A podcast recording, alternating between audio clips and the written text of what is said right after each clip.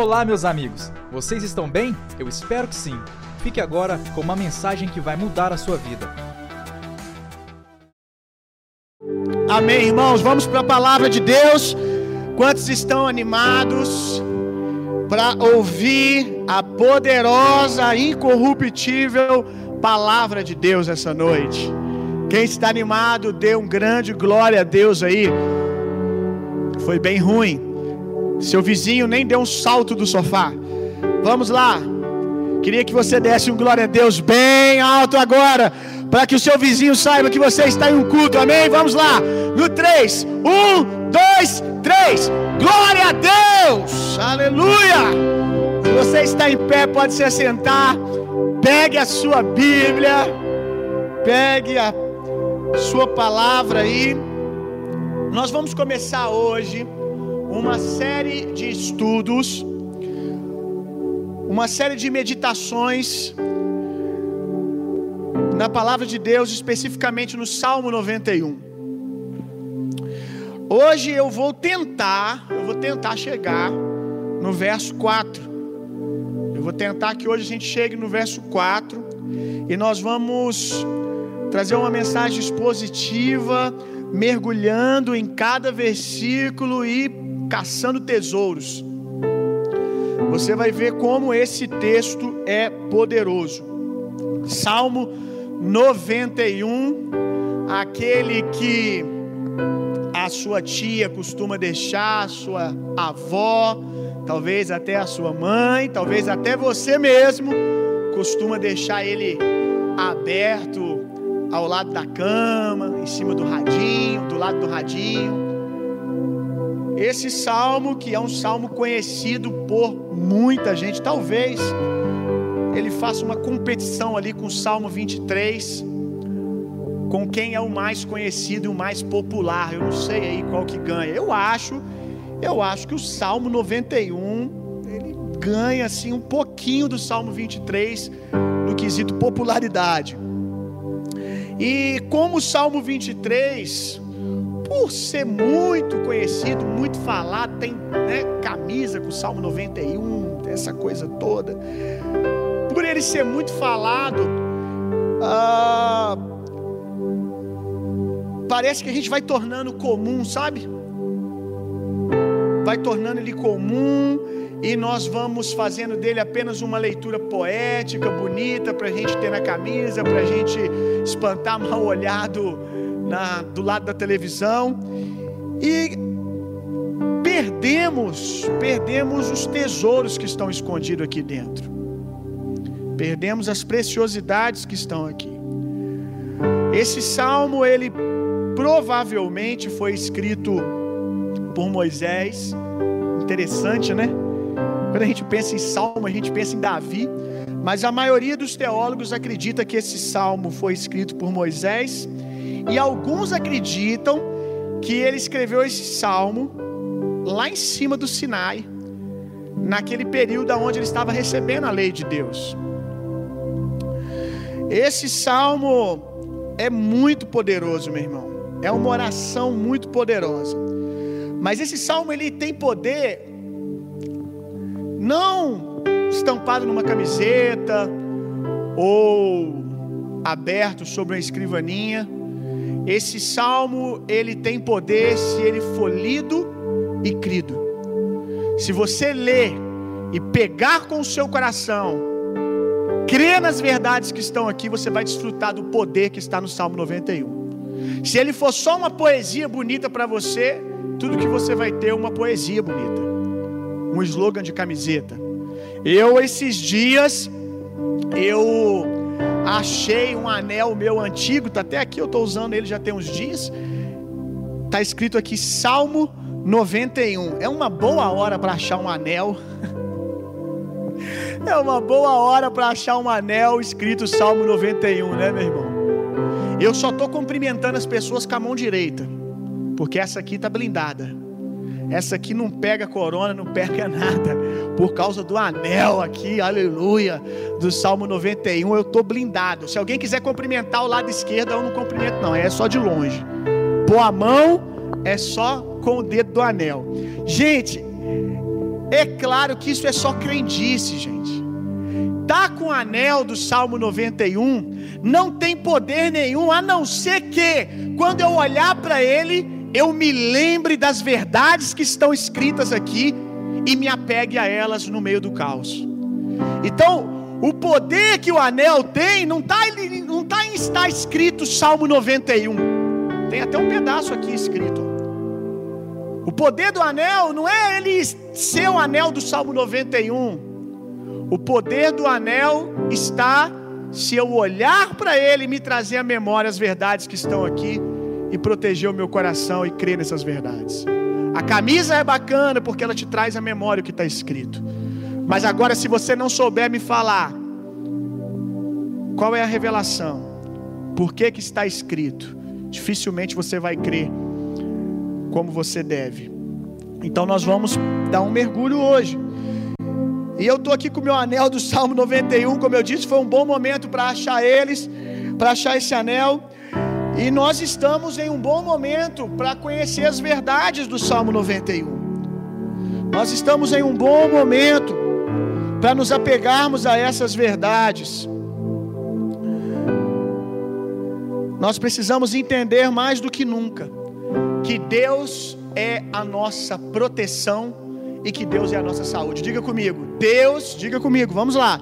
Deus é a minha proteção e a minha saúde. Diga comigo mais uma vez, Deus é a minha proteção e a minha saúde. Aleluia. Nós precisamos nesses dias saber que não existe outro lugar mais seguro do que a presença do Senhor. Não existe outro lugar mais seguro que as verdades da palavra de Deus. A gente precisa reconhecer isso com humildade, meu. A gente precisa ser humilde para gritar bem alto que Deus é o nosso Salvador. Porque por mais que você tome um banho de álcool em gel, por mais que você tenha todo o dinheiro do mundo, por mais que você tenha uma casa com muros altos, nada disso pode trazer segurança para você. Mas o Senhor é refúgio, o Senhor é proteção, o Senhor é salvação. É um bom tempo para que as pessoas se lembrem de que elas precisam de Deus. É um bom tempo para as pessoas chegarem num lugar de humildade, porque a Bíblia diz que os humildes o Senhor concede graça, os humilhados serão exaltados, aqueles que recorrem ao Senhor. Quando você é fraco, aí que você é forte. Nós estamos em dias de clamar a salvação do Senhor e se esconder nessa verdade. Aleluia! Uma outra coisa que você precisa saber, meu irmão, antes de nós começarmos a leitura, é que você é, diga comigo, eu sou aquilo que eu como. A, a medicina diz isso, né? Que se você comer mal, você vai ter maus resultados. Mas eu não quero falar aqui sobre alimentação natural saudável. Se você é o que você come, eu quero te perguntar com relação à palavra de Deus, quem tem sido você nesses dias? Porque nós nos preocupamos com tantas coisas, irmãos, com tantas dietas, com tantas dicas que cada hora alguém dá uma dica diferente contra o, o, o, corona ou contra qualquer outra coisa. Olha, se você comer isso, vai melhorar aqui. Se você fizer isso outro, vai melhorar aqui. Isso tudo é bom. Nós devemos buscar uma vida saudável. Nós precisamos cuidar do templo. Nós tivemos até na nossa série de lives um tempo com uma nutricionista ensinando a gente melhorar a nossa imunidade. Mas eu quero te lembrar o que ela falou. Ela disse assim: essas coisas melhoram a sua imunidade, mas não podem te proteger do vírus. O nosso, nosso lugar seguro é o Senhor, meu irmão. O nosso lugar seguro é a palavra de Deus. Eu oro essa noite para que fé chegue no teu coração, meu irmão. Eu estava ali fora, ali orando, Jesus, leva essa mensagem para que fé chegue nos corações, porque fé é escudo, fé é proteção. Eu oro por isso, meu irmão. Aleluia. Do que você tem se alimentado nesses dias. Você é aquilo que você come. Melhore a sua dieta da palavra de Deus, meu irmão. Melhore o seu alimento espiritual. Vamos lá, Salmo 91, verso 1, 2 3 e 4.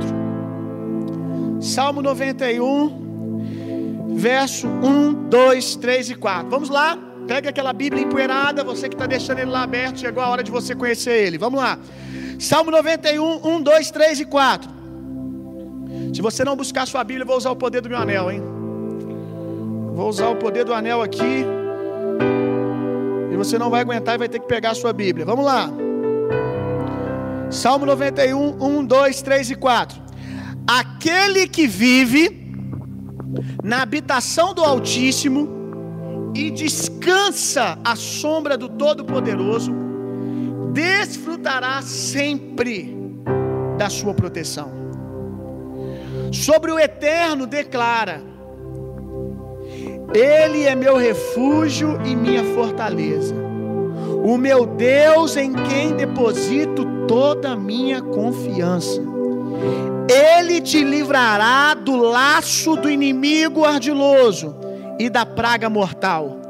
Ele te cobre com suas plumas e debaixo das suas poderosas asas te refugia. Sua fidelidade é escudo e bloqueio. Vamos lá, vamos ler mais uma vez. Aquele que vive na habitação do Altíssimo e descansa à sombra do Todo-Poderoso, desfrutará sempre da sua proteção. Sobre o eterno declara: Ele é meu refúgio, a minha fortaleza, o meu Deus, em quem deposito toda a minha confiança. Ele te livrará do laço do inimigo ardiloso e da praga mortal. Ele te cobre com suas plumas e debaixo das suas poderosas asas te refugias. Sua fidelidade é escudo e armadura. Aleluia. Então vamos dar o nosso mergulho. Ele diz que o Senhor é o esconderijo dele. Deus é o meu refúgio. Deus é o meu esconderijo. Tem algo precioso aqui. Quando o salmista, quando Davi, salmodiano, desculpa, provavelmente Moisés, como eu te ensinei, tá vendo como é que a gente já tem o hábito de relacionar sempre com Davi? O salmista, seja ele quem for, quando ele escreveu aqui, inspirado pelo Espírito Santo, e ele disse: O meu Deus é o meu refúgio, o meu Deus é o meu esconderijo. Ele usou a palavra El Elion. El Elion. É um dos nomes de Deus. E uma coisa que eu vou te contar interessante.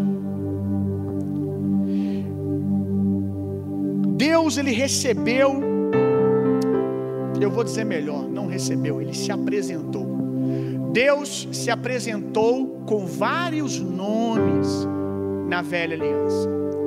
Eu, Elion, Elohim, El Shaddai, Tissekenu, Yahvé. Várias declarações Deus fez a respeito do caráter dele. Mas tudo aquilo que nós encontramos em fragmentos sobre o caráter de Deus, porque os nomes de Deus, os nomes que Deus se apresentou, revelam o caráter dele. Cada nome de Deus revela uma face de Deus, uma parte do caráter de Deus. Agora, tudo aquilo que foi dito em fragmentos no Velho Testamento foi revelado plenamente em Jesus, meu irmão. Jesus, ele é Elohim, El Shaddai, El Elion, Jeová Rafá, Jeová Jerê. Hebreus diz que ele é a expressão exata de quem Deus é. Então, tudo aquilo que nós vemos Deus se revelando em partes no Velho Testamento, ele se revelou plenamente a nós em Jesus. Você pode dizer um glória a Deus por isso? Então vamos lá, é o Elion, é o Elion, a qual ele é a palavra que ele usa, é o nome que ele usa quando ele diz meu esconderijo. É o Elion significa Deus Altíssimo. Deus Altíssimo. Então ele está dizendo: Deus é o meu esconderijo. Que esconderijo é esse? Deus está no alto. Deus está acima de tudo. Deus está acima do caos. Deus está acima dos problemas. Deus está em um lugar alto. Desde que nós começamos essa série de mensagens, pregações online, eu tenho falado: subamos, meu irmão. Deus é o nosso esconderijo. Deus é o nosso esconderijo. Por isso que Muitos acreditam que foi Moisés que escreveu, que quando ele diz Deus Altíssimo, ele está no lugar alto. Ele está dizendo: Eu estou sobre tudo e todos agora. Deus é o meu esconderijo, Deus é como esse lugar, seguro. Aleluia. Deus Altíssimo. Ele está dizendo: Eu estou escondido nos altos lugares. Eu estou acima disso. Eu estou acima do caos. Eu estou por cima. Aleluia. A primeira vez que a palavra El Elion, a primeira vez que a palavra El Elion é declarada na Bíblia, não foi aqui nesse salmo. A primeira vez que nós vemos alguém chamar Deus de El Elion é em Gênesis 14, 22 uma conversa entre Abraão e Melquisedeque. Abraão, Abraão ele está ali conversando com Melquisedeque e eles falam do Senhor, o chamando de El Elion, Deus Altíssimo. Existe uma lei que se chama lei da primeira menção, que toda vez que algo é mencionado a primeira vez na Bíblia merece muita atenção, porque determina muito as coisas. Então, quando nós vemos Deus Altíssimo ser falado pela primeira vez em Gênesis 14, 22, nós temos que perguntar qual é o cenário. E qual que é o cenário ali? Ceia. Quem ouviu a mensagem que eu preguei antes dessa situação começar na nossa última ceia, eu falei: a mesa do Senhor é um lugar seguro, a mesa do Senhor é um lugar de saúde. Então, quando ah, Melquisedeque traz pão e vinho, ali é uma celebração de aliança. Melquisedeque, tipificando Jesus, tá, traz pão e vinho. Abraão traz dízimos ao Senhor. Quando isso acontece, há essa declaração: Deus é o meu refúgio, Deus é minha fortaleza, Deus Altíssimo. Uma outra coisa que está acontecendo aqui, em Gênesis 14, 22, não vou abrir para a gente ganhar tempo, é que além do cenário de, de ceia, Melquisedeque ali, como muitos de vocês sabem, o livro de Hebreus diz que ele tipifica Jesus. Alguns até acreditam que foi uma manifestação de Jesus na velha aliança, não apenas um tipo. Tudo bem, eu particularmente acredito realmente que era Jesus, mas o importante é você saber que ele tipifica, que ele aponta para Jesus. E dentre muitas coisas que é falado sobre Melquisedeque, que não, não se faz menção, ele não tem pai, ele não tem mãe, ninguém sabe de onde ele veio, não tem princípio, não tem fim. Diz que ele é rei de justiça. E ele é apresentado como sacerdote do Deus vivo. Então, Melquisedeque, ele era rei e sacerdote. Rei e sacerdote. Então, esse cenário aqui tipifica, aponta para a graça de Deus, aponta para a nova aliança. Porque a Bíblia diz que em Cristo Jesus todos nós fomos feitos reis e sacerdotes. Então, Gênesis 14, 22 está dizendo aqui: Ele é meu refúgio, Ele é minha fortaleza. E está dizendo isso para quem? Está dizendo isso para um tempo de reis e sacerdotes. Está dizendo isso para nós, meu irmão. Está anunciando o nosso tempo. Nós somos reis e sacerdotes. E nós temos um Deus Altíssimo, qual é o nosso esconderijo. Aleluia. Glória a Deus. Verso 2. Vamos lá ler o verso 2 de novo. Hoje é para a gente meditar. Então a gente vai ser bem paciente. Verso 2. Sobre o eterno declara: Ele é meu refúgio e minha fortaleza, o meu Deus em quem deposito toda minha confiança. Ele diz que Deus é um lugar, ele continua dizendo que ele começou no verso 1, que Deus é um lugar seguro. E a minha pergunta é: como entrar nesse lugar? Primeira coisa é que essa pergunta, como entrar, ela só deve existir no coração daqueles que ainda não se renderam a Jesus. Se você ainda não se rendeu a Jesus e você quer conhecer esse lugar de proteção, esse lugar é o próprio Deus. E Jesus diz: para esse lugar, eu sou o caminho, a verdade e a vida. Como que eu entro nesse esconderijo? Como que eu entro na presença? Como que eu entro na glória de Deus? Confessando Jesus como seu Senhor e Salvador. Agora, se você já fez isso, se você já fez isso, o que nós temos que aprender é desfrutar desse lugar.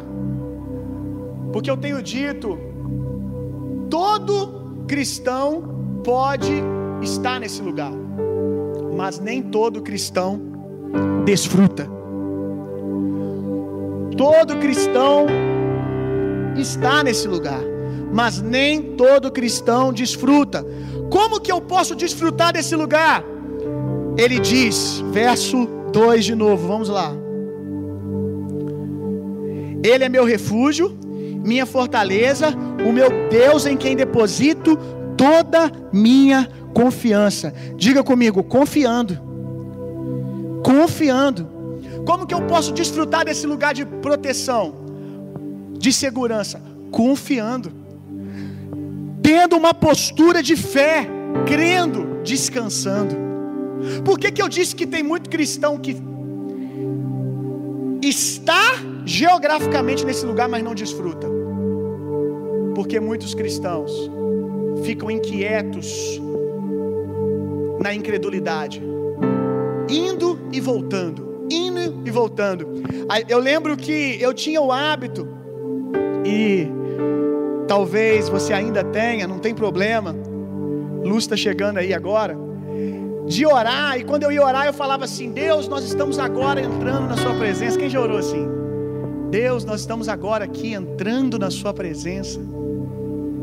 Rapaz, eu orava isso, até que eu descobri que não tinha esse negócio de eu vou entrar na Sua presença, porque o dia que eu confessei a Jesus, eu entrei em Deus para nunca mais sair. Não existe esse negócio de eu vou entrar, aí quando eu termino a oração eu falo amém e eu saio. Isso é o contexto da velha aliança. A realidade que nós vivemos hoje é entrarmos em Deus pelo novo e vivo caminho que é Jesus, para nunca mais sair. Mas ainda que geograficamente você esteja nesse lugar, crendo em Jesus, alguns, por causa da sua mentalidade, como por exemplo, como eu orava, vivem entrando e saindo com relação ao desfrutar. Ora eu desfruto dessa presença, dessa segurança, ora eu não desfruto mais. Por causa da incredulidade. A incredulidade faz você ficar entrando e saindo. Rejeite, meu irmão, a vergonha, o medo e a acusação. Rejeite a vergonha, o medo e a acusação. São frutos da incredulidade. Alguns têm medo de não serem aceitos por Deus, vergonha, acusação. Tem muita gente que acha que a presença de Deus está só ali no culto. Quando ele está orando junto com a igreja, talvez você está sentindo falta dos nossos cultos por isso. Eu sei que eu também estou sentindo, porque eu quero estar tá com o calor dos irmãos, ver vocês. Mas tem alguns que talvez estão com saudade do culto porque não estão mais sentindo a presença de Deus. Aí quando eles param de sentir a presença de Deus, será que é porque eu pequei? Será que é porque eu. O que, que eu fiz? Aí começa a se perguntar: o que, que eu fiz? Por que, que eu não estou sentindo a presença de Deus mais? Eu preciso da igreja, eu preciso daquele culto de domingo. E a gente imaturamente relaciona a presença de Deus com o sentir. Se eu estou sentindo, eu estou. Se eu não estou sentindo, eu não estou mais. Deus está bravo comigo porque eu não estou sentindo Deus. Quando na verdade o lugar de maturidade é quando nós, mesmo não sentindo, nós continuamos crendo. Porque fé não é sentimento, fé é ausência de sentimento. Fé é convicção, mesmo não sentindo. Então tem muita gente que sai desse lugar de proteção porque ele não está sentindo Deus, eu não estou sentindo aquele fogo, aquele arrepio, e começa a dizer: Deus me abandonou, Deus me desamparou. Aí tem umas coisas que a gente fala: o céu está de bronze. Quantas vezes eu também já falei isso? Céu de bronze, rapaz, tô numa fase, rapaz, tem que jejuar mais, tem que orar mais, porque o céu está de bronze. Quem aí já falou isso? O céu está de bronze, minhas orações não passam do teto. E a verdade é que céu de bronze, de bronze, céu de bronze só existe na cabeça de quem acredita. Céu de bronze só existe na cabeça de quem acredita, meu irmão. Porque Jesus abriu os céus. Salmo 24 diz: Quem é esse, o Rei da Glória? Levantai, ó porta, as vossas cabeças para que entre o Rei da Glória. E nós sabemos que esse Rei da Glória é Jesus, meu irmão. Ele abriu as portas do céu. Uma vez o Espírito Santo desceu sobre Jesus e ali o céu se abriu sobre os justos, sobre os filhos de Deus, para nunca mais fechar. Então você sentindo ou não, os céus estão abertos. Você acha que o céu está de bronze, mas anjos estão descendo e subindo sobre a sua cabeça o tempo todo. Aleluia! Não existe céu de bronze a não ser que você acredite. E a acusação, a vergonha, medo, frutos da incredulidade, querem criar esse céu de bronze. Quando você não está sentindo um arrepio, você já acha que Deus está com raiva de você e que um céu de bronze foi estabelecido sobre a sua cabeça. Meu irmão, vamos entrar num nível de maturidade, aonde você não está sentindo, mas você está crendo. E a Bíblia diz que sinais acompanham aqueles que creem, se sentir é só uma questão de tempo. E ainda que você passe a vida inteira sem sentir, permaneça naquilo que você crê. O Senhor disse para Tomé: Bem-aventurados são aqueles que não viram e creram. Ele está dizendo: Feliz aqueles que não viram e creram. Quem são esses? Nós não vimos e cremos, felizes somos nós. Jesus estava dizendo para Tomé: Vem um povo aí que não vai precisar tocar nas minhas feridas, eles vão pegar com o coração e eles vão crer esse lugar seguro, crer é esse lugar seguro, meu irmão. Sentir Deus é muito bom, mas sentir Deus não pode ser uma senha que quando você sente, você sente que o caminho está aberto para você entrar. E quando você não sente, é como se você batesse o código e a porta não entra. Desculpa, a porta não abre para você entrar. Vamos lá, irmão. O Senhor é o nosso refúgio. A presença de Deus é o nosso lugar seguro. E você está na presença de Deus o tempo todo, toda hora, sentindo ou não sentindo. Aleluia. Glória a Deus. Aí talvez você diga assim: Ah, pastor, eu não consigo me controlar. Eu não consigo, pastor. Quando alguma coisa acontece, eu já me agito mesmo eu já fico inquieto, e eu já começo a realmente achar que Deus me abandonou, eu já começo a achar que, que Deus se retirou de perto de mim, que Deus se escondeu, Deus escondeu o rosto de mim, pastor. E lembra que eu falei sobre rejeitar vergonha, acusação? Quando o homem pecou no Éden, eu quero te fazer uma pergunta. Quando o homem pecou no Éden, foi Deus que se escondeu ou foi o homem que se escondeu? Quando o homem peca, ele se esconde, mas Deus o procura. Deus quer relacionamento. Mas a consciência de pecado faz com que o homem se afaste de Deus. Eu vou te ensinar uma coisa que o diabo não quer que você aprenda e você pratique. Quando você pecar e você sentir aquele constrangimento, Aquele constrangimento que diz assim: você não é digno da presença de Deus, se esconde. Você não é digno do Senhor. Não abra a Bíblia mais, não ore mais, você não é digno de Deus. Quando vier esse sentimento depois de pecar, geralmente é o que nós sentimos, porque o diabo trabalha muito bem. Ele vem com esses dardos, ele vem com essas setas. Vou te ensinar algo. Quando esse sentimento vier, você vai fazer exatamente o contrário. Exatamente o contrário. Quando fala assim, você não é digno de ler a Bíblia, leia rápido. Eu falo com os mais jovens, pecou, vai ler a Bíblia. Pecou, ore agora, porque cada tempo que você, cada tempo que passar, mais o diabo, mais você vai se sentir constrangido, mais você vai se sentir envergonhado e mais difícil vai ser começar. Quando você cair, creia no sangue de Jesus. Creia no sangue de Jesus. Se você se arrependeu, abraça essa verdade, se veste de Cristo e permanece e avança, meu irmão. Não se esconda da presença. Deus está procurando você. Não é Deus que cobre o rosto de você, é você que cobre o rosto de Deus. Mas como eu estava dizendo, alguém diz: Eu não consigo essa estabilidade, pastor. Eu sou muito inconstante. Eu não consigo me controlar. Esse negócio de eu não consigo me controlar, que nós cristãos falamos, é uma grande mentira.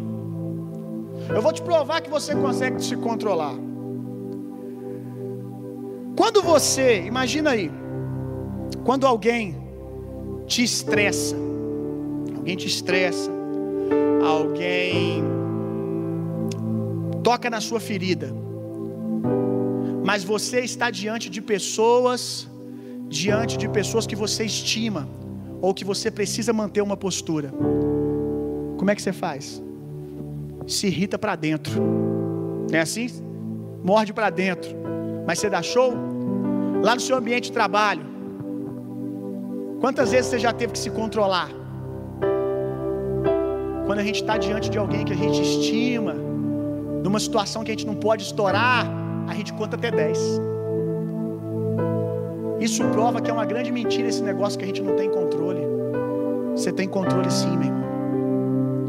Você só precisa se lembrar disso. Eu vou te dar uma dica. Quando você pensar explodir, jogar tudo para o alto, lembre-se que você está diante de alguém que você estima muito, que é o Senhor. Aleluia. Você pode se controlar sim, meu irmão. Exercite isso. Nós cristãos precisamos, se quisermos desfrutar desse lugar, da presença do Senhor, que é lugar seguro para aqueles que debaixo dela estão. Se nós quisermos desfrutar desse lugar, nós precisamos ter uma fé constante. Precisamos de ter uma grande fé. E quando você pensa em grande fé, o que, que vem na sua cabeça? Uma fé do tamanho de um caroço de abacate? Porque para Deus, para Deus, uma fé do tamanho de um grão de mostarda é capaz de dizer ao monte: erga-te daqui e lança-te no mar. Isso para Deus é uma grande fé. Quando a gente pensa em grande fé, talvez venha na sua cabeça Pedro andando sobre as águas. Mas Jesus chama ele de homem de pequena fé. Jesus, Jesus, não, desculpa. Pedro ele tinha uma fé explosiva, sabe? Uma fé explosiva. Vou descer nesse barco e vou andar sobre as águas. Mas Jesus chama isso de pequena fé. Porque grande fé para Deus não é uma fé explosiva, grande fé para Deus é uma fé constante. Porque o que protege você não é uma fé explosiva, é uma fé constante. Não que uma fé explosiva não seja bom. Aleluia! Quem aqui já teve aquelas explosões de fé e você vê alguém na cadeira de roda, quando você vê, já está lá orando, você está vendo o cego, já está orando para ele enxergar. Quando você vê, você já está lá. Isso é maravilhoso. Aquelas coisas que você se pergunta: Uau, que, que eu estou fazendo? Aquela explosão de fé, isso é maravilhoso. Mas o que Deus chama de fé grande, ou de fé eficaz, de fé poderosa, não é uma fé explosiva, é uma fé constante, é uma fé que é capaz de dizer para nós que nós estamos na presença de Deus, mesmo no dia mal, quando nós não estamos sentindo Deus. Aleluia. Verso 2, vamos continuar. Não, já terminamos o verso 2. Vamos para o verso 3 agora. Vamos ler. Vocês estão aprendendo alguma coisa? Você está aprendendo alguma coisa? Escreve aí. Verso 3.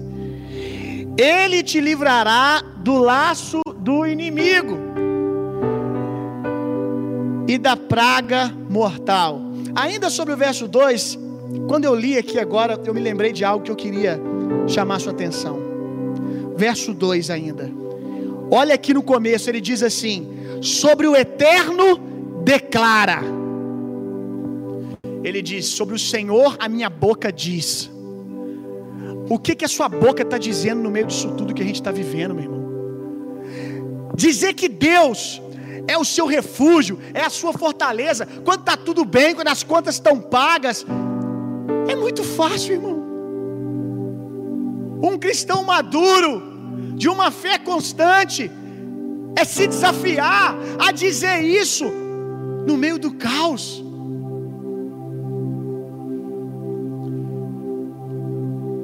Sobre o Senhor eu declaro. Ele é meu refúgio, Ele é minha fortaleza, o meu Deus em quem deposito toda a minha confiança.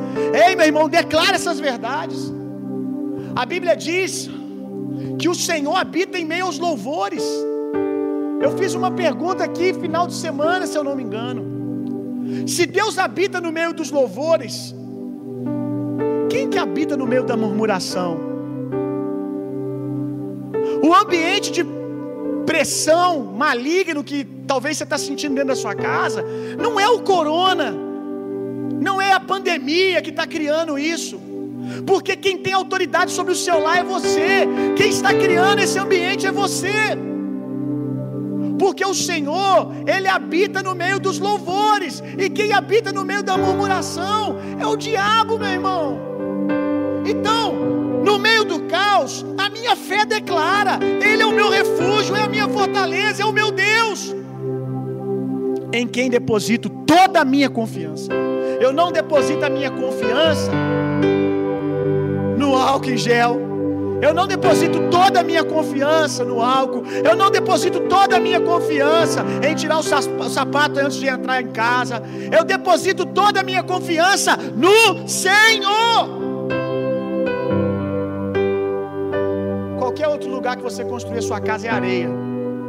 Construa a sua morada, a sua casa na rocha que é Jesus, meu irmão. Aleluia. Agora sim, verso 3. Ele te livrará do laço do inimigo ardiloso e da praga mortal.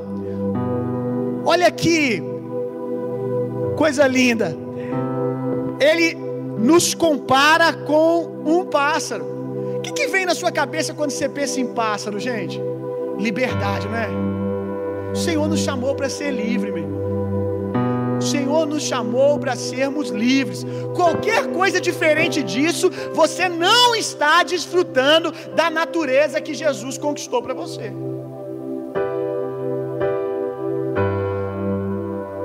Você foi chamado para ser livre. Aí, você que foi chamado para ser livre, hoje está aprisionado pela pornografia, está preso num laço.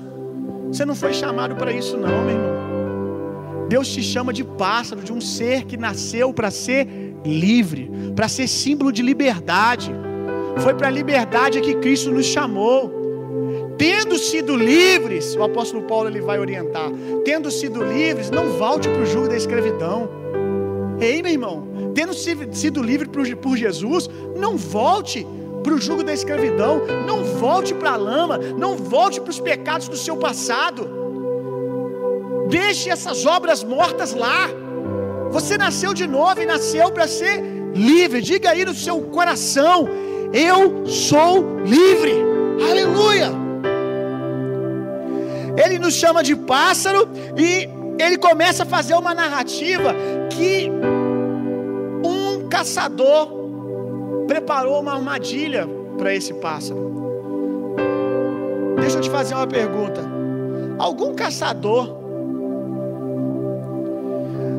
Algum caçador vai gastar tempo caçando aquilo que para ele não é importante, não tem valor? Por que, que um caçador vai armar uma armadilha para pegar algo que ele não tem interesse, que não tem valor nenhum? Então, o que, que isso está dizendo para nós?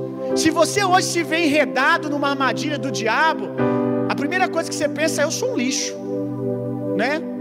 Porque o pecado ele fica ministrando isso para nós. Eu sou um nada, eu sou um lixo. Mas deixa eu te fazer uma pergunta: o diabo agora está com falta do que fazer? Se o diabo de alguma maneira enredou você numa armadilha, ele está pregando algo para você. Você tem valor. Você tem valor. Nenhum caçador gasta tempo com algo que não tem valor. O diabo sabe o poder que você é, o poderio militar que está dentro de você para estabelecer o reino de Deus. Aleluia! Glória a Deus. Quando você, eu infelizmente, quando pequeno, desobedecendo meu pai, eu já, e eu rapaz, eu era, eu era bem corrigido quando ele descobria que eu estava caçando passarinho. De vez em quando eu fazia arapuca para o passarinho. E na grande maioria das vezes você pega o passarinho ali naquela arapuca, quando você chega, ele está vivo lá dentro. E as, na maioria das vezes eu encontrava ele vivo, pegava e soltava, era só uma brincadeira. Só que meu pai não gostava que eu caçasse passarinho com arapuca, porque às vezes a arapuca caía na cabeça e matava o passarinho. Mas o normal é que quando você chega lá o passarinho está vivo. Eu pegava e soltava, mas o caçador, o predador, o que, que ele vai fazer agora? Ele vai quebrar o pescoço do passarinho. O próximo passo depois de Arapuca cair é morte. Por isso que o salário do pecado é a morte. O próximo passo é ele vir e quebrar o pescoço. Só que às vezes, vem comigo aqui. Às vezes, infelizmente, quem vem na gaiola, melhor dizer, na arapuca, no laço, e quebra o pescoço do passarinho não é o diabo. Às vezes é a própria igreja que quando encontra um caído, quando encontra alguém que está enredado pelo pecado, ao invés de soltar a puca e começar a ministrar, ei, você é um pássaro, você nasceu para ser livre, isso não é para você. Chega lá e pisa na cabeça do passarinho, quebra o pescoço do passarinho. É isso que Jesus está dizendo quando ele diz: Eu não esmago a cana quebrada, eu não apago o pavio que fumega. Quando eu encontro alguém caído, eu não me regozijo nisso, eu não me alegro com isso, eu trabalho com restauração. Pega aí, meu irmão, quem tem sido você? Aqueles que, quando encontram pássaros aprisionados, quebra o pescoço e trabalha para o diabo? Ou você é aquele que chega e com palavra profética ministra para poder tirar essa pessoa desse laço? Medita aí, meu irmão. Aleluia. O salmista ele vai dizer, vamos ler o verso 3 de novo. Volta lá. Ele te livrará do laço do inimigo. Aqui dá uma ideia para nós, dá uma ideia para nós de que se ele te livrará do laço, é porque o passarinho aqui já foi pego. O passarinho aqui já foi capturado. E eu quero te fazer uma pergunta: se fomos pegos? O texto começa apresentando Deus como um lugar seguro, que nós devemos confiar, que nós devemos em fé permanecer, que nós não devemos sair desse lugar. Mas e se você, por causa de alguma circunstância, sair e for capturado?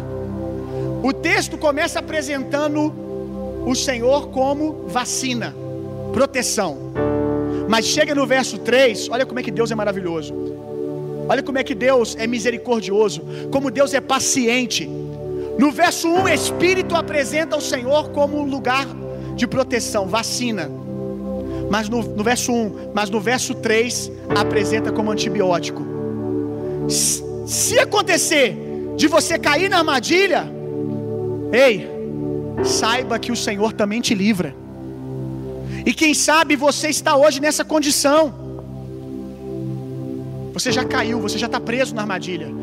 O Senhor é aquele que te livra do laço do passarinheiro. Deixa Deus ser o seu remédio. Deixa Deus ser o seu livramento agora. Deixa Deus ser a sua salvação. Quantas vezes eu, eu saí do verso 1 e fui passeando aí.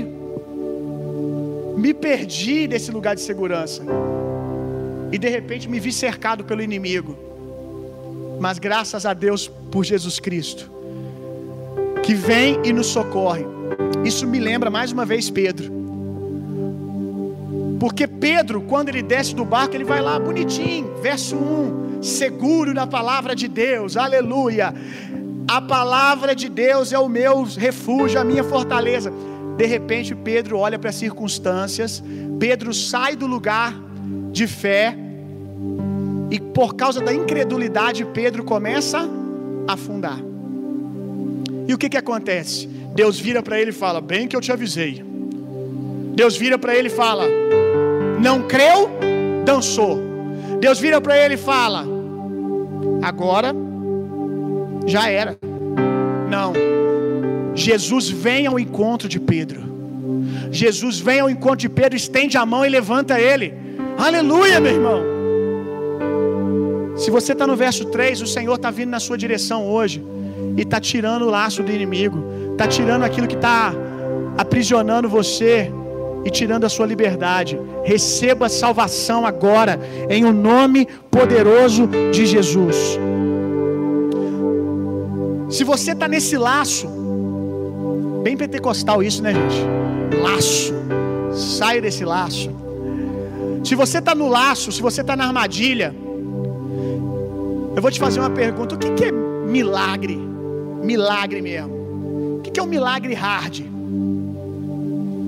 Milagre é você ser poupado de entrar na fornalha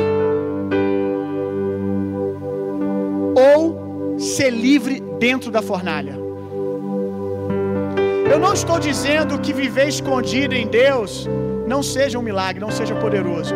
Mas qual é o tipo de milagre que testemunha?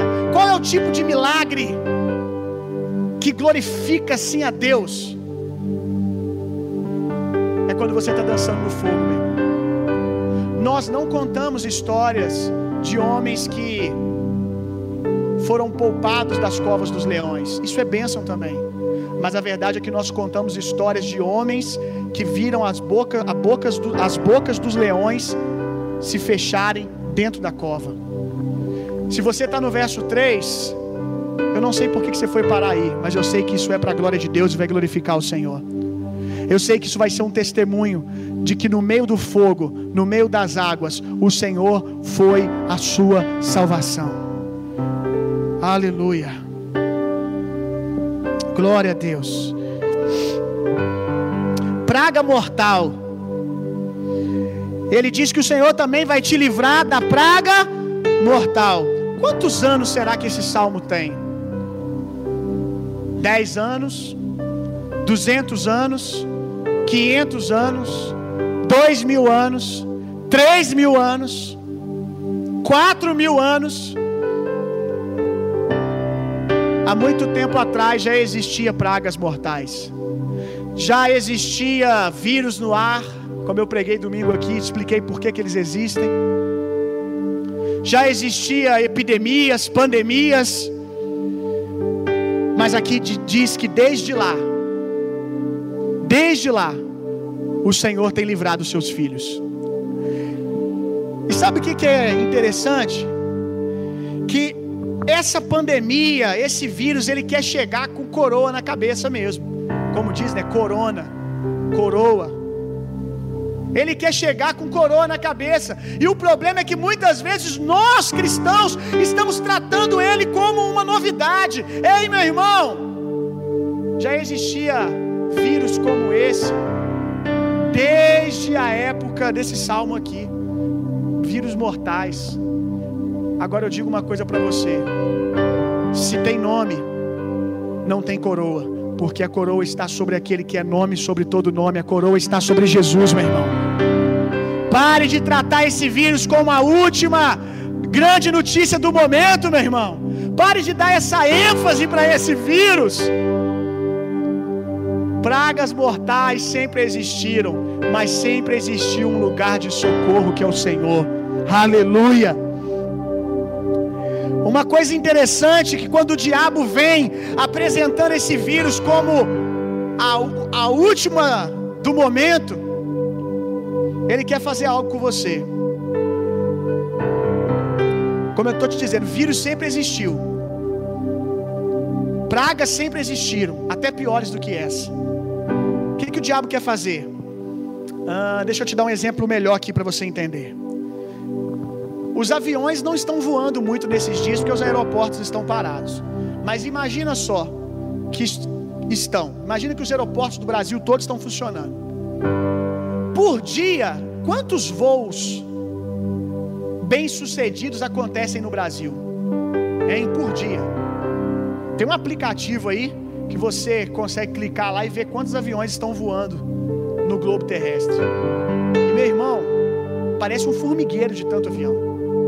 São milhares de voos acontecendo todos os dias. Levantam e pousam com sucesso. Mas basta um avião cair, um avião cair, que o diabo diz assim: poderia ser você, hein? Poderia ser você, hein? O que ele está querendo dizer? Tenha medo de voar. O diabo nunca vai te falar dos outros milhões de voos que acontecem por dia e são bem-sucedidos. O diabo sempre vai querer te colocar no avião que cai. O diabo, ele nunca vai dizer para você sobre as milhões de pessoas que não são infectadas. Ele nunca vai dizer para você sobre os grandes livramentos de Deus. Ele não vai te lembrar de quantas vezes Deus já te livrou. Deixa eu te dizer uma coisa.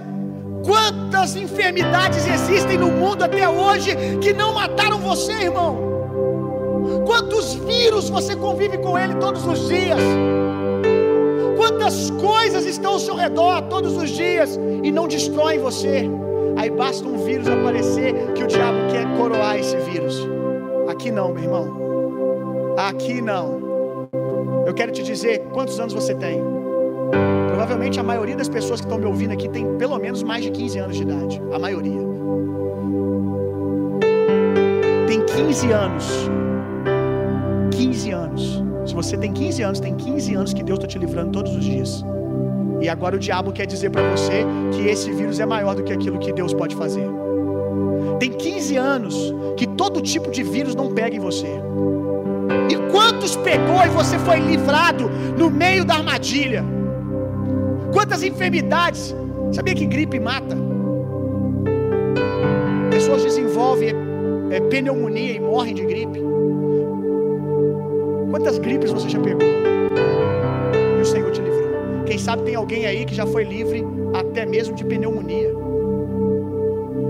Com quatro anos de idade, meu irmão, eu me afoguei. Não vou aqui entrar em detalhes, me afoguei. Fui encontrado já boiando. Fui ressuscitado no meio do caminho. Já tive meningite. E o Senhor me livrou.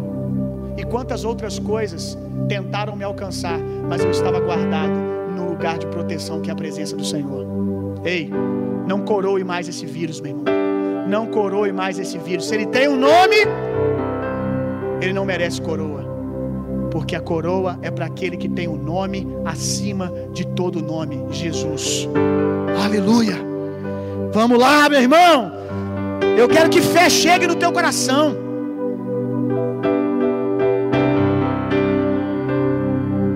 Verso 4, para a gente finalizar, conclusão de hoje.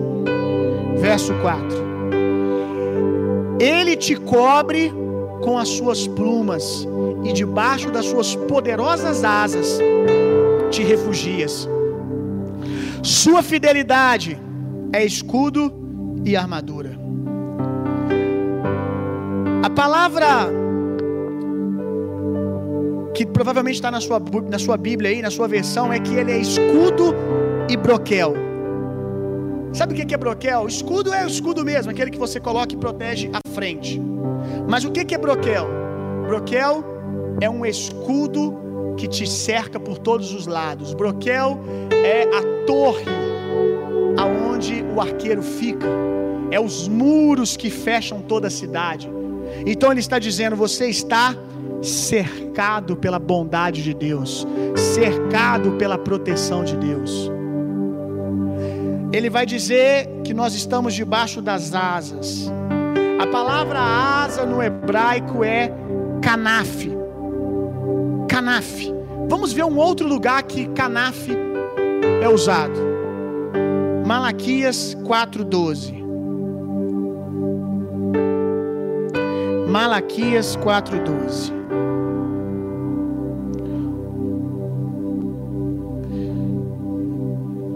Espera aí, achar aqui.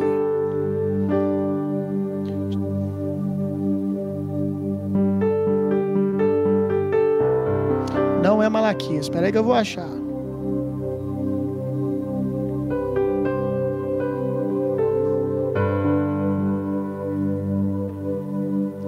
Eu quero achar porque é uma declaração tão preciosa, meu irmão.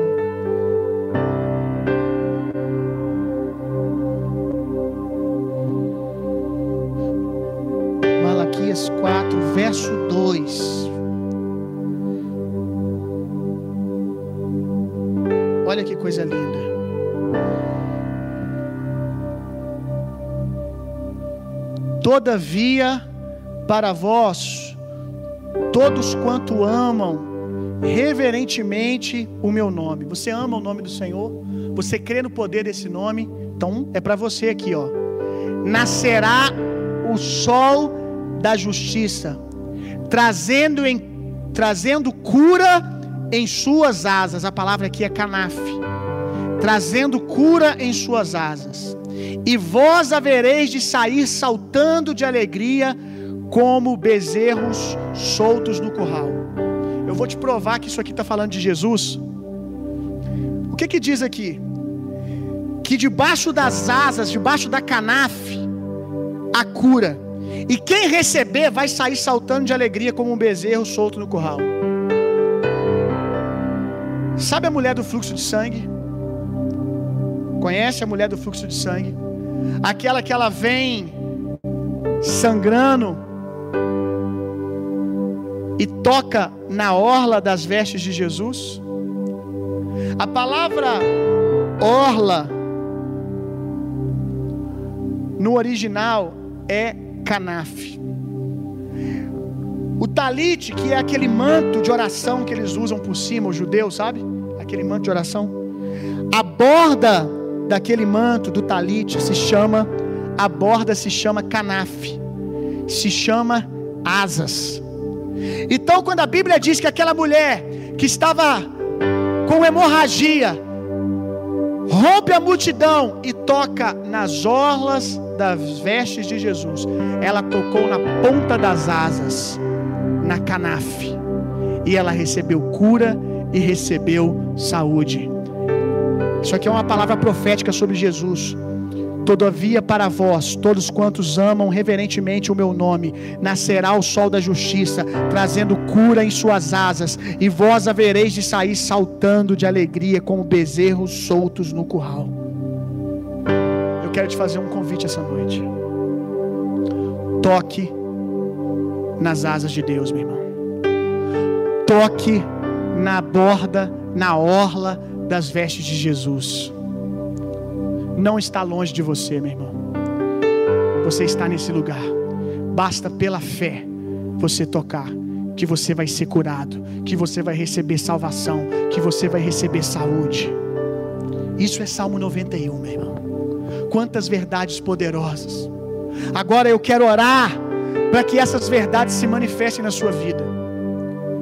Quando eu estava iniciando essa mensagem, disse que há um modo só de você entrar nesse lugar da presença que é o próprio Deus, que é confessando Jesus como seu Senhor e Salvador. Se tem alguém me ouvindo aí do outro lado e você não tem convicção você não tem convicção que você é salvo, que você é filho de Deus, eu quero te convidar a no seu coração dizer agora: Jesus, eu me rendo a ti. Jesus, eu me rendo ao Senhor. Jesus, seja o meu Salvador. Jesus, seja o meu Deus. Porque quando você confessar Jesus, você vai entrar nesse lugar. Eu quero te fazer um convite, meu irmão. Tem gente aí que já está tempo demais olhando para a cachoeira e achando a cachoeira bonita. Você olha para a vida dos cristãos e você acha bonito, você acha bacana. Você gosta de culto, você acha tudo lindo. Mas até quando você vai ficar olhando para a cachoeira enquanto você pode desfrutar dela? Se você ficar olhando para a cachoeira, você vai achar ela bonita, mas desfrutar é só quando você entrar debaixo. Você quer entrar debaixo do favor de Deus? Você quer entrar debaixo da graça de Deus? Você quer entrar debaixo das asas do Altíssimo? Você quer viver Salmo 91? Confesse Jesus, meu irmão. Jesus é a senha. Bate a senha. Creia no seu coração. Confesse Jesus como seu Senhor e Salvador. Que você vai entrar debaixo da presença. Aí você vai matar a sua sede. Porque por mais que a cachoeira seja bonita, ela não mata a sua sede enquanto você não abrir a boca debaixo dela. Chegou a hora de você parar de ser um espectador da presença e começar a desfrutar da presença de Deus. Se tem alguém aí do lado, do outro lado dessa tela, que está confessando Jesus como seu Senhor e Salvador, escreva aí agora. Escreva: Eu estou entregando a minha vida para Jesus. Se você está entregando a sua vida para Jesus, escreva aí agora para nós agradecermos a Deus pela sua vida. Se você está voltando para Jesus, quem sabe você já esteve debaixo desse lugar e hoje tudo que você tem é esse sentimento de céu de bronze. Vamos quebrar esse céu de bronze agora, meu irmão. Volte para o Senhor. Volte para o centro da vontade de Deus. Volte para o favor de Deus. Se você está voltando para Jesus agora, escreva aí: Eu estou de volta. Eu estou voltando para o Senhor. Porque nós vamos orar por você e abençoar você. Que bom que você chegou até aqui. Esperamos que você tenha sido impactado. Para ouvir mais, siga nosso podcast e nos acompanhe nas redes sociais.